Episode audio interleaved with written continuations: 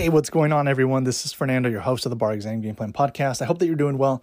Today, I wanted to connect with you on the performance test. And the tip that I had for you that I want you to make sure you just solidify and really strengthen is your ability to finish the performance test. And there's actually a lot more that goes into it. You know, I don't want to make it like super laborious for you to be able to make it look as pristine as possible. But think about it. If you are given an assignment by your senior attorney, you want to make sure that you finish it or give it that finished look at the very least, right?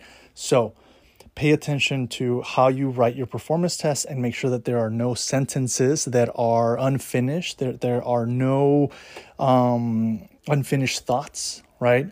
Also make sure that you are able to understand your sentences. Sometimes you would type so fast in the performance test and, you know, we may not be making sense or as much sense as we think we are. So paying attention to the clarity of your language as you're going is also really, really important. And you're not going to have to go back and do any big, heavy editing.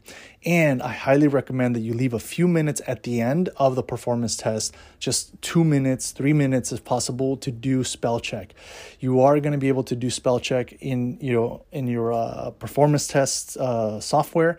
So I highly recommend that you do that because it's going to be something, when I work with my clients, I review the number of spelling and grammar mistakes that they make in their performance tests. I mean, that's one of the things that I do. I review performance tests and essays, and I make sure that over time we reduce if, they started with like 9 to 10 grammatical mistakes or spelling errors in their first page or first 2 pages each, which is 18 to 20 mistakes, that we bring it down to just 1 or 2 at most, right?